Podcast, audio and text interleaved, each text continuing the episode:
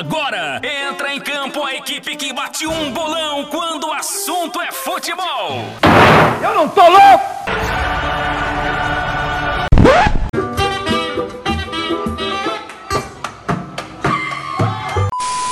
Aqui no Brasil, o Santos tentando fazer a mesma coisa que o Guardiola faz no Manchester City. E está conseguindo. Tá muito engraçado, Claudeirinho. Olha o gol! Olha o gol! Olha o gol! Olha o gol! Gol! Começando mais um podcast Olho Gol, edição número 4. Hoje nós temos uma convidada ilustre, substituindo uma pessoa que não faz falta aqui, que é o Cristiano Oliveira. Então eu quero dar as boas-vindas e agradecer a participação dela, que hoje é Taizão e não é Thaís, para como muito conhecem. Tudo bem, Thaís? Tudo ótimo, e vocês, gente? Muito obrigada pelo convite. Eu adoro participar dessas bagunças, apesar de estar no meu modo Taizão, que é o modo pistolaço máximo da Thaís, porque afinal de contas, o Clube Atlético Paranaense não vem colaborando com o meu bom humor nos últimos dias. Então, não sei se eu vou poder contribuir aí com a alegria e com a ousadia. Eu tô mais pra rebeldia e raiva mesmo. Então, boa sorte pra gente nesse podcast. É tudo que precisamos aqui nesse podcast. Quero dar as boas-vindas também ao João Andrade, o nosso marqueteiro esportivo. Boa noite, Taizão. Ó, tem que falar Taizão, né? Porque ela já falou que tem que ser Taizão pelo momento do Atlético Paranaense. Taizão, não fique triste com o furacão, segue a rima. É... Boa noite, Léo. Boa noite, Du. Boa tarde, bom dia, boa noite ou boa madrugada, não sei, querido ouvinte. É, desfrute agora desse conteúdo de qualidade questionável. Perfeito. Du, do nosso queridíssimo cartão vermelho, seja muito bem-vindo, nosso melhor e mais bonito careca desse Brasil. Não sou o melhor, não sou o mais bonito e também talvez não seja o mais careca, mas tudo bem, não tem problema. É, hoje o meu nome não é Du, hoje me chamo Harry Kane. Se vocês quiserem pegar o porquê do trocadilho, vocês pensem aí, não tem problema nenhum. E não, eu tô zero chateado, tem um tema que eu vou gostar muito de comentar hoje nesse podcast, mas deixa quieto. E fora Messi, graças a Deus. Um abraço, tchau. Eu acho que aconteceu uma coisa muito chata em Curitiba sábado passado, por isso que o Du tá muito, tá muito empolgado. Aproveitando esse gancho do João, a gente vai falar do clássico Flamengo e Botafogo, que ainda tá rendendo assunto, por mais que tenha sido no domingo, ainda rende muito assunto. Atlético Paranaense 0, Fluminense 1 na Arena da Baixada, aproveitando a nossa convidada aqui hoje. Falar sobre o Jair Ventura, que é o novo técnico do esporte. Lewandowski, que é o possível eleito e a melhor do mundo. Soares, Vidal e uma notícia que está mexendo completamente com o mundo do futebol, que o Barcelona também vai perder Messi, comunicou a sua saída. Então, de praxe, nosso primeiro tema é o clássico Flamengo e Botafogo, 1 a 1 acontecendo domingo no Maracanã, 11 horas da manhã. Eu queria que o João pudesse trazer para a gente, não a análise da partida, que todo mundo já já está ciente, mas sim a visão do torcedor flamenguista em relação ao Domenech Torren, que começou o primeiro tempo bem, escalou o time bem, o Flamengo mudou a cara, mas parece que depois de 30 minutos do primeiro tempo, até o final da, da, da segunda etapa do jogo, se mostrou o Flamengo que estava antes, voltou o Flamengo apático. O que esperar de Domenech Torren? O que o torcedor precisa entender nesse momento? O que você acha que pode acontecer na próxima partida, visto que ele tem agora uma semana para trabalhar? Bom, o torcedor do Flamengo ele tá chateado com razão. Eu acho que o trabalho dele ainda está naquele prazo de tolerância, digamos assim, mas o torcedor ele precisa entender algumas coisas. A primeira delas, o time já vinha em queda de rendimento com o finalzinho da, da passagem do Jorge Jesus.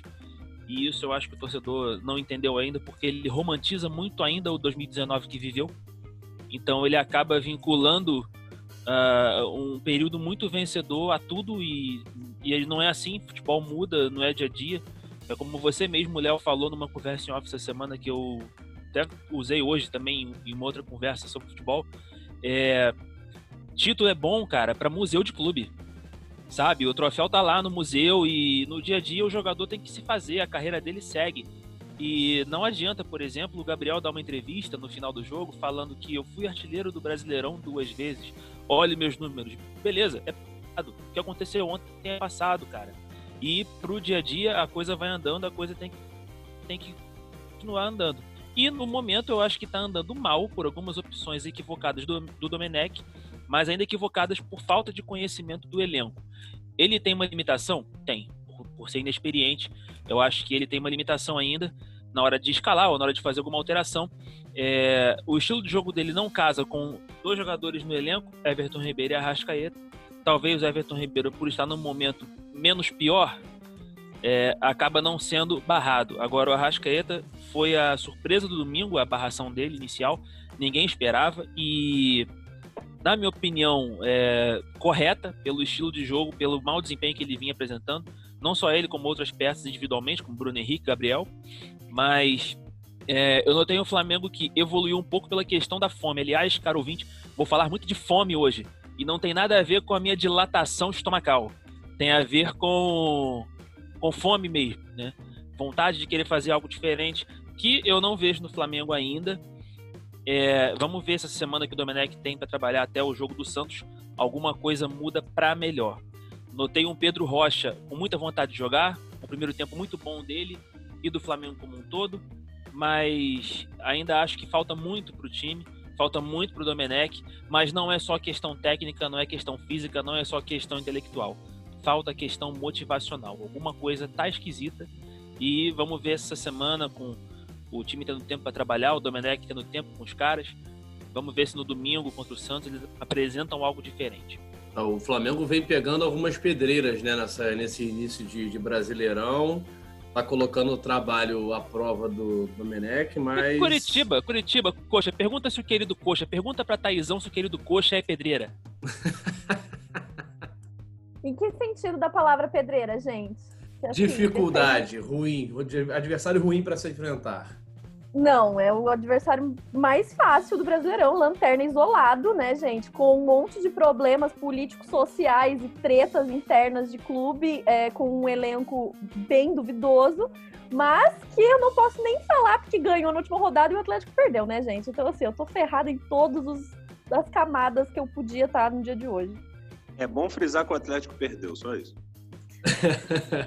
Ô, Du, e o que, que o torcedor botafoguense pode tirar de bom dessa partida contra o poderosíssimo Flamengo, atual campeão brasileiro?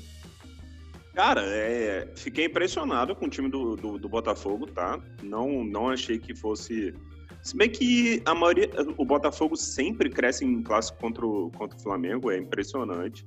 A gente que acompanha aqui mais diretamente vê clássicos entre Botafogo e Flamengo.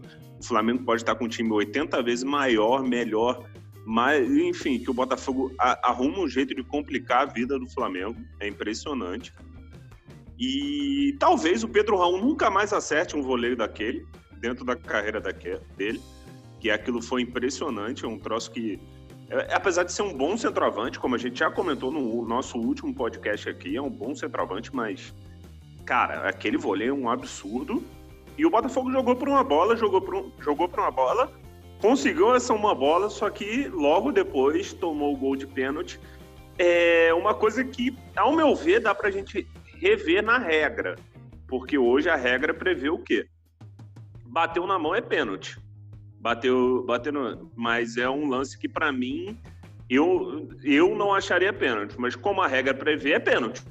Entendeu? Não acho que seja questionável, tá? Não acho que seja questionável perante a regra, porque bateu na mão é pênalti, mas eu acho que é uma coisa que há de se rever, porque a intenção do Marcelo Benevenuto de bater naquela bola é quase zero. Enfim, é uma coisa de se rever, como aquela mão do Bruno Henrique também, tá? Para nego não dizer que eu sou eu, eu, eu, sou clubista e tal, mas não. É, é a mesma regra, vale pela mão do Bruno Henrique, vale pelo, pelo, pelo pênalti no final. Ou seja, é, vamos rever a regra aí, né, CBF? Porque aquele tipo de pênalti não, não existe para mim, na minha opinião, mas como a regra prevê, pênalti. E gostei muito do time do Botafogo. O Botafogo não passará sufoco até o final do campeonato, na minha opinião. Sendo bem sincero. Ô, Du, eu concordo com você. Eu fico pensando pela perspectiva do jogador, né? Um pênalti desse, tipo, pô, triste, né? Eu, enfim, eu entendo que a regra é clara, e que eu acho que tá, beleza, marcar pênalti, mas deve ser muito triste você estar tá ali, tipo, na, na, nessa situação de barreira e, e, enfim, né, bater a bola na mão e, e, não tem muito como você arrancar sua mão. É, desse jogo, gente, eu só vou fazer dois comentários. Um, golaço do, do Pedro Raul, Pedro Raul, né? O nome dele? Aquela que sabe Isso. legal. É, eu, sei, eu, eu sei bem demais de futebol, gente. Achei um golaço, acho que deveria ter valido dois.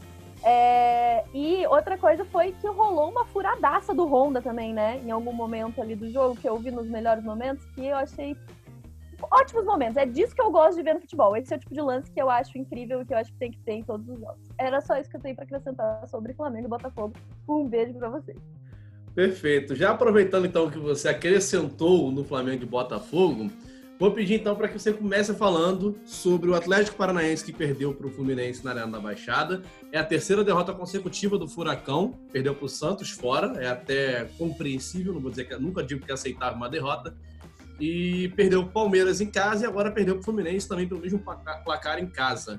Queria que você comentasse sobre isso e também eu queria levantar um ponto com você, Thaís em relação ao Atlético Paranaense ser o único clube que em 2020, né, nessa era tão avançada com tantos canais para transmitir, é o único clube que não transmite os jogos do Brasileirão, deixando o torcedor é, com vazio no peito, não podendo acompanhar o seu time, seja ele adversário ou o próprio Atlético Paranaense. Então, por favor, querida, o podcast agora é seu. Furacão 2000.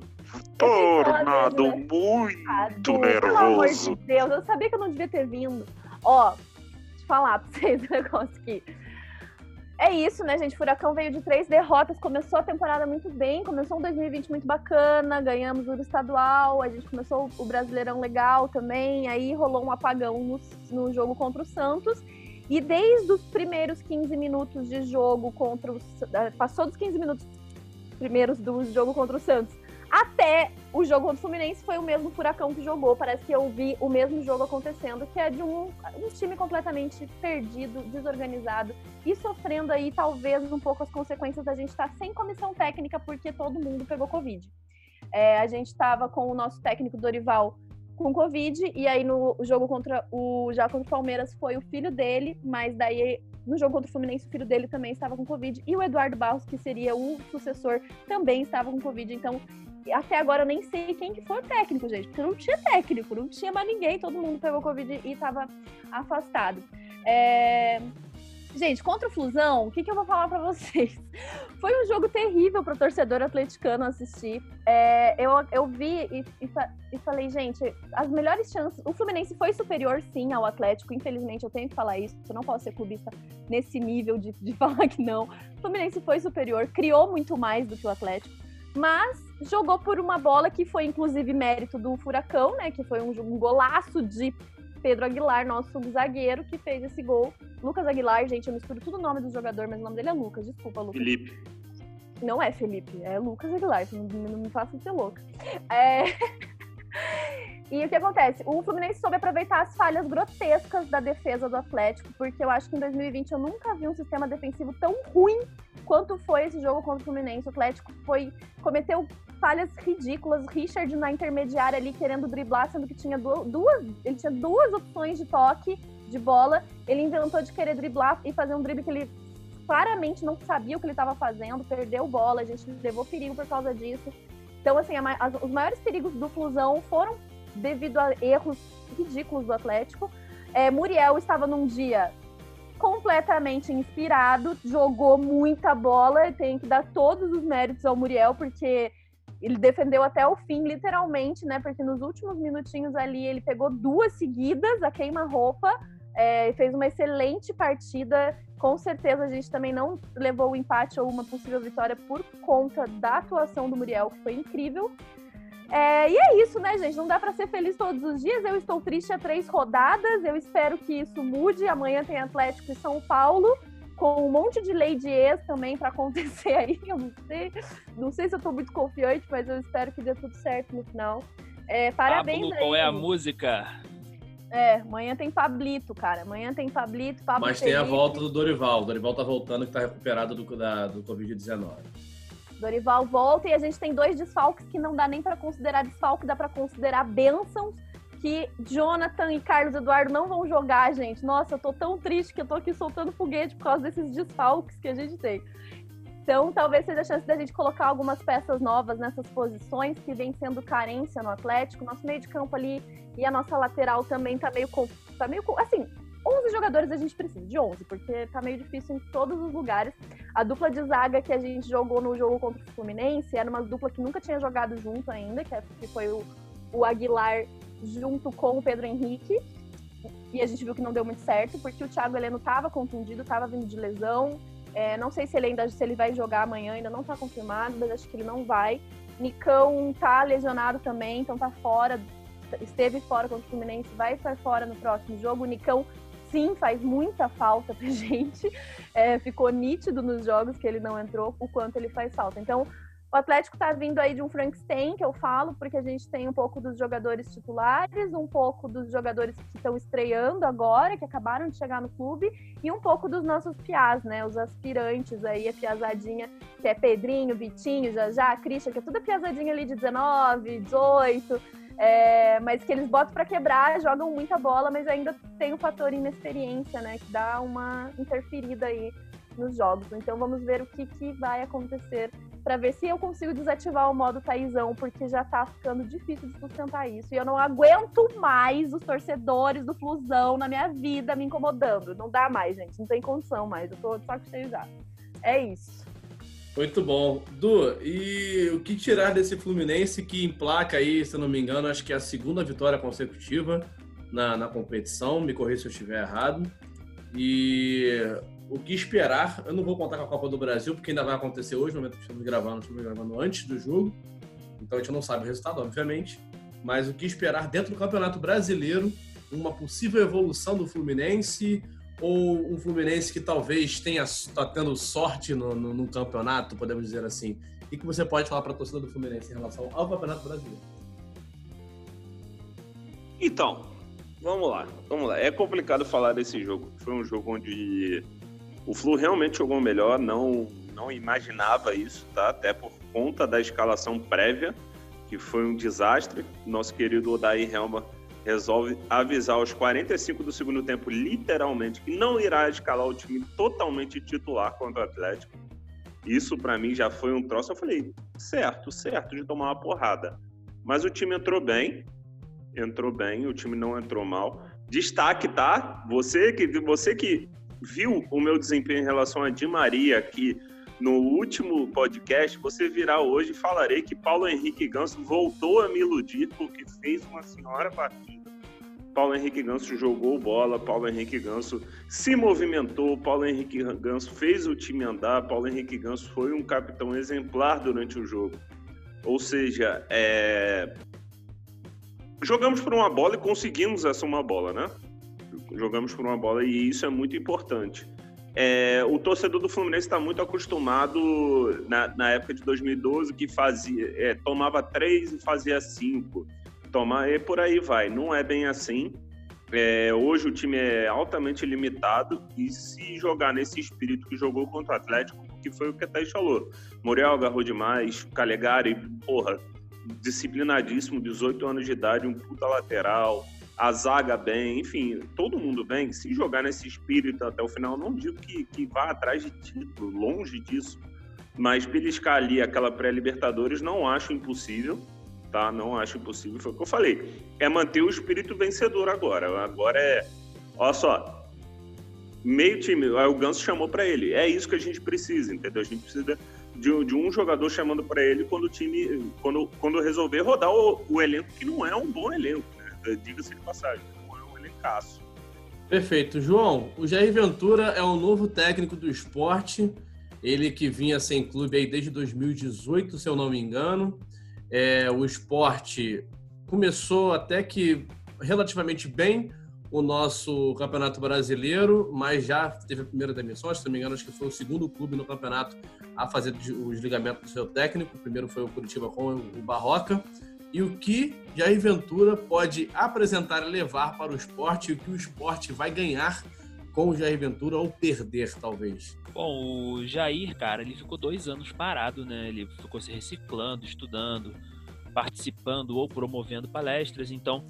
Mas durante esse meio tempo ele sempre foi especulado. Quando, quando algum clube ficou sem, sem técnico, sem treinador, o Jair sempre foi especulado, que prova que em um dado momento o próprio Fluminense, no próprio Fluminense do antes do Sim. Só pra salientar. Sim, antes do Odaí, exatamente. O Jair era o nome especulado. Não sei por que, que não assumiu nenhum desses convites. De repente, ele tem os objetivos pessoais da carreira dele e de querer estudar. Não sou contra, sou um dos entusiastas dessa questão dos técnicos que buscam se atualizar e tentar fazer um trabalho sólido. É, eu vejo no esporte uma oportunidade para ele. Tensa ao mesmo tempo pela questão financeira, muitos problemas administrativos lá no esporte, mas também uma oportunidade de entrar num clube que está com um objetivo esportivo brando, que é ficar na Série A. O esporte não almeja nada acima disso no Campeonato Brasileiro. Então, tá voltando agora, né, a Série A. Então, o esporte ele vem para ser um, como é que eu posso dizer, conservador. Ele não vai ser ousado no Campeonato Brasileiro. E às vezes é bom para o Jair voltar a se inserir no mercado num ambiente desse, porque ele é é uma pressão, mas é uma pressão que cabe num clube do tamanho do esporte, digamos assim. Não estou menosprezando o esporte, não, apesar de muita caneta e muito papel aí, mas enfim. É, o muito fax, enfim. Mas o esporte ele, ele é um clube que tem a luta dele é para fugir do rebaixamento, então essa é a pressão do esporte. Então, caso o rebaixamento venha, não acho que é um, um, assim uma sensação de terra devastada no esporte. Vai vai ser uma coisa que infelizmente o esporte sabia do risco negativo que corria quando começou a competição. Então, esse cenário todo, eu acho que deixa o Jair um pouco solto para trabalhar. Eu acho que ele vai agregar muito ao jogo que ele já tinha no Botafogo, que era um jogo muito mais reativo do que promotor. Ele vai buscar, ele vai buscar um, um time mais é, seguro, mais tranquilo, mais parado, esperando o adversário vir, para quem sabe tentar jogar em cima do erro e ganhar os pontos que forem necessários. Thaís, você que estudou muito o Jair Ventura, eu sei que você coletou um bom material para dissertar sobre ele aqui no nosso podcast. Eu gostaria de abrir esse espaço para que você possa falar de Jair Ventura. Se possível, a mesma coisa que você falou para mim ontem. Se possível. Gente, olha que não, mas olha só, eu vou trazer informações, hein? Jair Ventura, que tem 41 anos de idade. Aquela que tá lendo Wikipedia. Eu tô lendo Wikipedia aqui, gente, pra falar pra vocês um pouquinho sobre Jair Ventura, esse técnico incrível que está indo para o esporte, que já jogou em clubes como São Cristóvão, Bom Sucesso, Bangu, Mesquita, América, Madureira. Eu não vou falar outros nomes porque são nomes internacionais que eu não sei pronunciar, mas também treinou Peraí, respeita, respeita o Rio de Janeiro, pelo amor de Deus. São camisas grandes. São Cristóvão tem uma pintura no, no famoso estádio. Aqui nasceu o fenômeno. Ronaldo nasceu em São Cristóvão, começou no São Cristóvão. Viu? E, e Jair Ventura Então. jogou lá, gente. Jogou em São Cristóvão, jogou em Bom Sucesso, em Baita Bangu, em comparação, Ronaldo e Jair Ventura. a gente consegue entender a qualidade, né, de Jair Ventura quando a gente coloca ele ao dirá. lado. É, mas também jogou aí, é, foi treinador de Botafogo, Santos, Corinthians e agora está no esporte. Gente, eu assim, o que eu tenho pra dizer pra Jair Ventura é boa sorte, meu querido. Espero que a sua carreira seja brilhante no esporte, que você traga muitas alegrias pros torcedores aí do Nordeste, que estão muito felizes com a sua contratação. Eu realmente não tenho informação nenhuma sobre Jair Ventura. Eu não sabia nem qual era a cara dele até ontem quando eu fui pesquisar. Então, desculpa, gente. Infelizmente, eu sou essa pessoa, não manjo nada de futebol, eu não sei o que eu tô fazendo aqui. Só, só, só vou trazer uma curiosidade sobre Jair Ventura. Já dividiu o supino com o Jair Ventura. Vamos para o próximo tempo. Esse- o cara me interrompe Vambora, trazer. Vambora, Thaís, vambora. Obrigado Eu só- por eu ter só vindo, Thaís. Ter trago eu só essas precisava. informações. Melhor do que Eu só essa merda que ele Eu só falou. precisava dividir isso, porque Jair Ventura é gente boa pra caramba, mas inclusive é, é meio complicado falar de Jair Ventura porque ele conseguiu jogar na, no- no- na, na, na zona de rebaixamento um time que tinha um ataque com Rodrigo, Gabigol e Bruno Henrique na zona de rebaixamento. É complicado falar sobre Jair Ventura agora. Vamos ver como volta Jair Ventura depois dessa repaginação. Só queria falar mesmo que eu amo a torcida do, do, do Leão e torcida do Leão, amo vocês. Campeão brasileiro de 87. Beijo, vamos pro próximo tempo. Sabia, sabia. Ô, tu imagina. só, tem, só, tem, só tem uma dúvida aí que eu tenho. É, você, o peso do Jair é, era o mesmo ou você tirou muita anilha? Só pra eu. Era pelo menos seis vezes maior do que o meu, mas não tem problema. O peso, o Ah, peso, que, eu, É, o porque- peso que eu carrego hoje em dia é o meu, no máximo. Bom, Lewandowski está cotado para ser o melhor do mundo, visto que levou o título da Champions League, ganhou do PSG do Neymar, que também era outro candidato direto à bola de ouro, né, como melhor do mundo. Eu queria saber de vocês se tem alguém que pode levar o prêmio. Vocês não concordam que seja o Lewandowski? Acho que, inclusive, é válido levantar a questão que o Marcelo Cirino pode ser o melhor do mundo, né, Thaís? Eu acho que só pelo lance dele ali na final da Copa, da Copa do Brasil, ele já devia ter ganho ali. Naquele momento, já deviam ter antecipado a eleição e entregue para ele o bola de ouro, mas é, Marcelo Cirino, infelizmente, acho que não vai ser dessa vez. Quem sabe agora lá na China ele não acabe despontando e aparecendo, e aí pro ano que vem a gente tenha uma surpresinha aí é, então eu acho assim que, já que também não vai ser o Léo Cittadini, que poderia ser também o Léo Cittadini, que apresenta o futebol maravilhoso, eu concordo que eu imagino que vai ser o Lewandowski mesmo. Fico triste porque gostaria que fosse o Neymar, a gente sempre torce, né, pelo menino Ney, adulto Ney, pelo Ney, e a gente brasileiro também, eu sempre torço para que seja, se sempre que tiver qualquer jogador brasileiro, eu vou estar sempre torcendo para o jogador brasileiro. Mas assim, Bayern foi campeão, Lewandowski joga muita bola, não é de hoje, tá jogando muito bem. Então também assim, não é um absurdo ele ser o melhor do mundo, né, gente? Eu acho que é, essa é a minha opinião. Perfeito, eu também concordo. Acho que não. Se fosse o PSG, seria o Neymar, eu também não discordaria. Mas, já que foi o, o Bayern campeão, o prêmio para mim tá mais que suficiente. A gente não pode premiar o Cristiano Ronaldo e o Messi de novo, com campanhas bem abaixo do que o normal, né? Então, acho que o prêmio é coerente se for dado realmente para o Lewandowski, que, como não foi concretizado ainda, não posso confirmar que o prêmio é dele. Então, é somente um debate aqui nosso. O que vocês acham, João e Edu? É, eu acho, assim, que o, o Neymar é melhor que o Lewandowski, ponto. Neymar é melhor que o Lewandowski. É mais jogador, é mais mágico, é muito melhor em relação à questão do encanto pelo jogo, drible, enfim, tudo, tudo, praticamente tudo. Ele só não é melhor nos fundamentos de um camisa 9. Fora isso, um cabeceio, enfim, uma finalização de primeira. Fora isso, até isso o Neymar é, não sei se é melhor que ele, mas acho que equipara. O Neymar finaliza muito bem, é um jogador praticamente completo. É, mas, cara, o fato de a qualidade, eu acho que para esse prêmio, ela não, ela, ela pesa, obviamente, mas a regularidade também é muito analisada por quem vota, a questão dos números e tal. Lewandowski ele tem é, 49 partidas na temporada e 55 gols. Ele tem mais gols do que partidas. Ele superou a média dele de partidas. Ele superou em gols. O Neymar tem 28 jogos, 19 gols. Em termos de ligas, ambos jogam uma, um contexto parecido ambos são hegemônicos nos seus países. O PSG é hegemônico na Liga Francesa, na Copa da França, assim como o Bayern de Munique é hegemônico na Bundesliga, é hegemônico na Copa da Alemanha. Então, as configurações nacionais dos dois em termos de clubes são iguais. São as mesmas, não adianta. O PSG vai ganhar na França, o Bayern de Munique vai ganhar na Alemanha e não tem santo que faça a coisa mudar. Pelo menos no futebol de hoje em dia, há uns anos já. Então, é, trazendo esses dados, eu acredito que por causa deles, o Lewandowski vai ser melhor do mundo. A quantidade vai vencer a qualidade.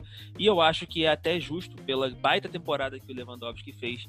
Ele não é um camisa, ele é um camisa 9 que entrega mais do que um 9 convencional, ele não é aquele cara que é um 9 durão, né, meio pivôzão, estático, não, ele é um 9 que se movimenta, que tem um domínio, que prepara o gol. Ele, ele, ele só não conclui, ele prepara o gol que ele faz, ele tem esse diferencial para um camisa 9. Por isso eu acho que o Lewandowski merece. Apesar de não ser nem de longe mais jogador do que o Neymar. Porém, a regularidade e os números da temporada vão levar o Lewandowski ao prêmio, na minha opinião.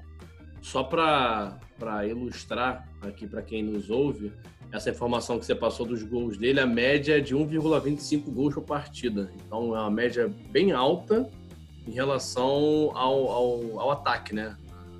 Absurdo. Ele é só na Liga dos Campeões agora com na Liga dos Campeões com 15 gols. Ele é o segundo maior artilheiro de uma edição. Ele só perde o Cristiano Ronaldo em 2013 2014. Então são números fenomenais e absurdos que o credenciam a ser o melhor do mundo nessa temporada. Não tem como. E é, exatamente, concordo com o João, concordo com a Thaís. É, a temporada do Leva é absurda, mas eu queria salientar, só, até porque eu não vou ter uma opinião diferente, queria salientar talvez um terceiro melhor do mundo para Sérgio Gnabry, que é um excelente, excelente meia, excelente ponta, é um jogador, é um jogador multifunção dentro daquele ataque do Bayern de Munique e que fez uma reta final boa, fez uma senhora primeira fase. Acho que o Gnabry também, mais para frente, porque o Gnabry, se eu não me engano, o Gnabry tem 26, 27 anos estourando. Dá para o Gnabry, se fizer outra temporada dessa com o time que o Bayern tem, o time que o Bayern foi essa temporada, se o Gnabry manter essa regularidade mais uns dois, três anos, talvez ele brigue lá na frente. Vamos ver. Mas eu posso salientar que eu colocaria aí junto com o Neymar e Lewandowski, colocaria Sérgio Gnabry talvez com o Gnabry sendo o segundo melhor do mundo. Não sei. Vamos ver o que vai acontecer mais para frente.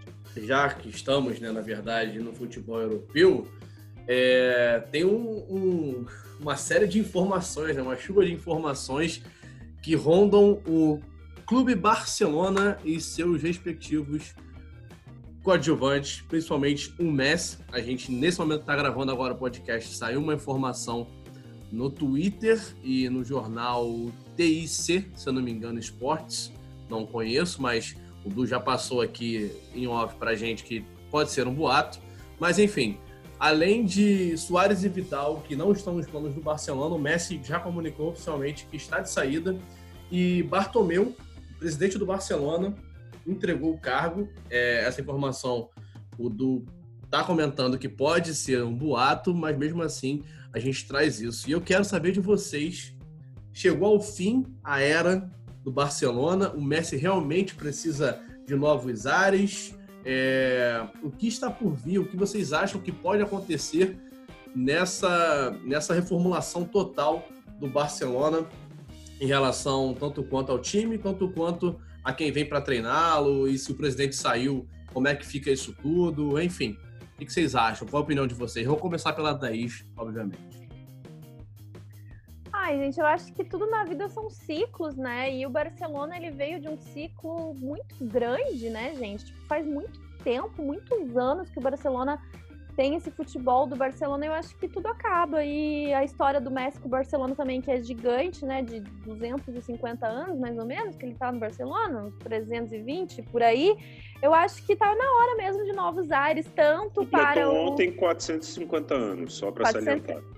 Informou do 450 anos de Messi. Assim, eu acho que putz, vai ser, vai ser. No começo vai ser meio complicado aí, como qualquer mudança, até ajeitar de novo o time, é, com o um novo técnico, seja lá quem ele for. Podia ser o Diniz, podia.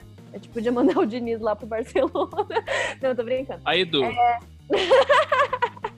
Não, eu tô brincando. É, mas eu acho que, que é um ciclo que se encerra e tem mais aqui que se encerrar mesmo. Eu acho que o futebol tá pedindo renovação e se a galera não. Se o Messi, por exemplo, não sai do Barcelona nunca mais, Tipo, como que vai abrir espaço para tantos jogadores aí que estão legais, são no, que estão novinhos, que estão começando e tal? Então eu acho que é questão de renovar mesmo. Vai ser difícil, eu acho, pra galera que torce pro Barcelona, acho que vai ser bem complicado, porque os próximos. Eu não acredito que os próximos meses sejam maravilhosos. Eu acho que eles vão ser bem complexos lá pro, pro lado do Barcelona, né, gente? O Thaís ventilou, eu vou até fazer essa mesma pergunta também para todos os outros dois, o João e o Edu, mas como você acabou de falar agora, eu queria saber de você que ventilam na, aí começa né, especulações de vários lados, mas os nomes mais fortes que estão sendo ventilados pela imprensa é o PSG, é, Inter de Milão e Juventus. Nada disso é concretizado, são apenas. A Juventus foi antes dele oficializado. Antes dele oficializar. Eu ia achar incrível ele para Juventus, mas Falaram assim, de Manchester City, né? Também. Manchester City também? Então, perfeito. Mais um aí, clube, o Manchester City. São informações ventiladas na imprensa. Eu queria saber de você, Thaís. Assim, você, hoje, é o Messi. Para onde você vai? Pro Atlético Paranaense. Eu ia falar isso agora. Olha a pergunta que você me faz. Olha não, a pergunta mas, que você me não, faz. Olha só, gente, olha só. Se fosse para vir. Se fosse para vir para um clube brasileiro que viesse aqui para o Fluminense, porque já tem a camisa do Fluminense com 10 escrito Messi. Então. Não. Tem a camisa já, é. Já tem, tem essa camisa. parada aí que ficou, ficou quente à tarde, cara.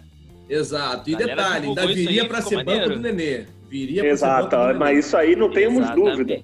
Isso aí não temos dúvida, mas tudo bem. Assim né? como lá no Atlético. Atlético porque tem o TH, então respeitando a fonia da língua portuguesa, a gente pode falar Atlético. Então, Atlético, ele seria banco do Léo Stadini. Seria, exato, com certeza. Exato. Com certeza. Não, mas, Até mas porque- sério, sério, tirando Não, a parte tá. dele pro Atlético Paranaense, que eu super concordo também, esses quatro clubes que eu mencionei, se você fosse o Messi, pra qual lugar que você iria? Ai, gente, ó, baseado em vozes da minha cabeça, tá? Eu acho que eu iria pro, pro Juventus, porque, eu- ai, não sei, eu, eu tenho curiosidade de ver é, Cristiano Ronaldo e Messi jogando together, um ao lado do outro. Não sei se isso dá certo, não sei se funciona, nem sei como que tá o rolê, mas assim, eu, eu acho que eu- o que eu mais gosto, da ideia que eu mais gosto é de ir pra Juventus. Eu acho muito legal, eu acho muito legal a Thaís ter falado isso, porque eu já acho que. Emendando, te cortando, João, perdão, mas é uma coisa que eu achei. Eu tava, eu tava eu fui sair com meu cachorro, eu fui sair com meu cachorro agora à tarde, de máscara sempre, álcool e gel. E eu tava matutando aqui, eu falei, cara, ia ser muito legal. É porque, o- se a galera não sabe que vai entrar também neste tema, Luiz Soares também foi é, cogitado para ser jogador do PSG. Mas que tal mover o trio MSN agora para Paris? Que tal seria esse trio MSN agora em Paris? Alguns anos mais velho, alguns anos mais experiente. Por que não tentar esse trio MSN em Paris? Mas se eu sou o Messi, é...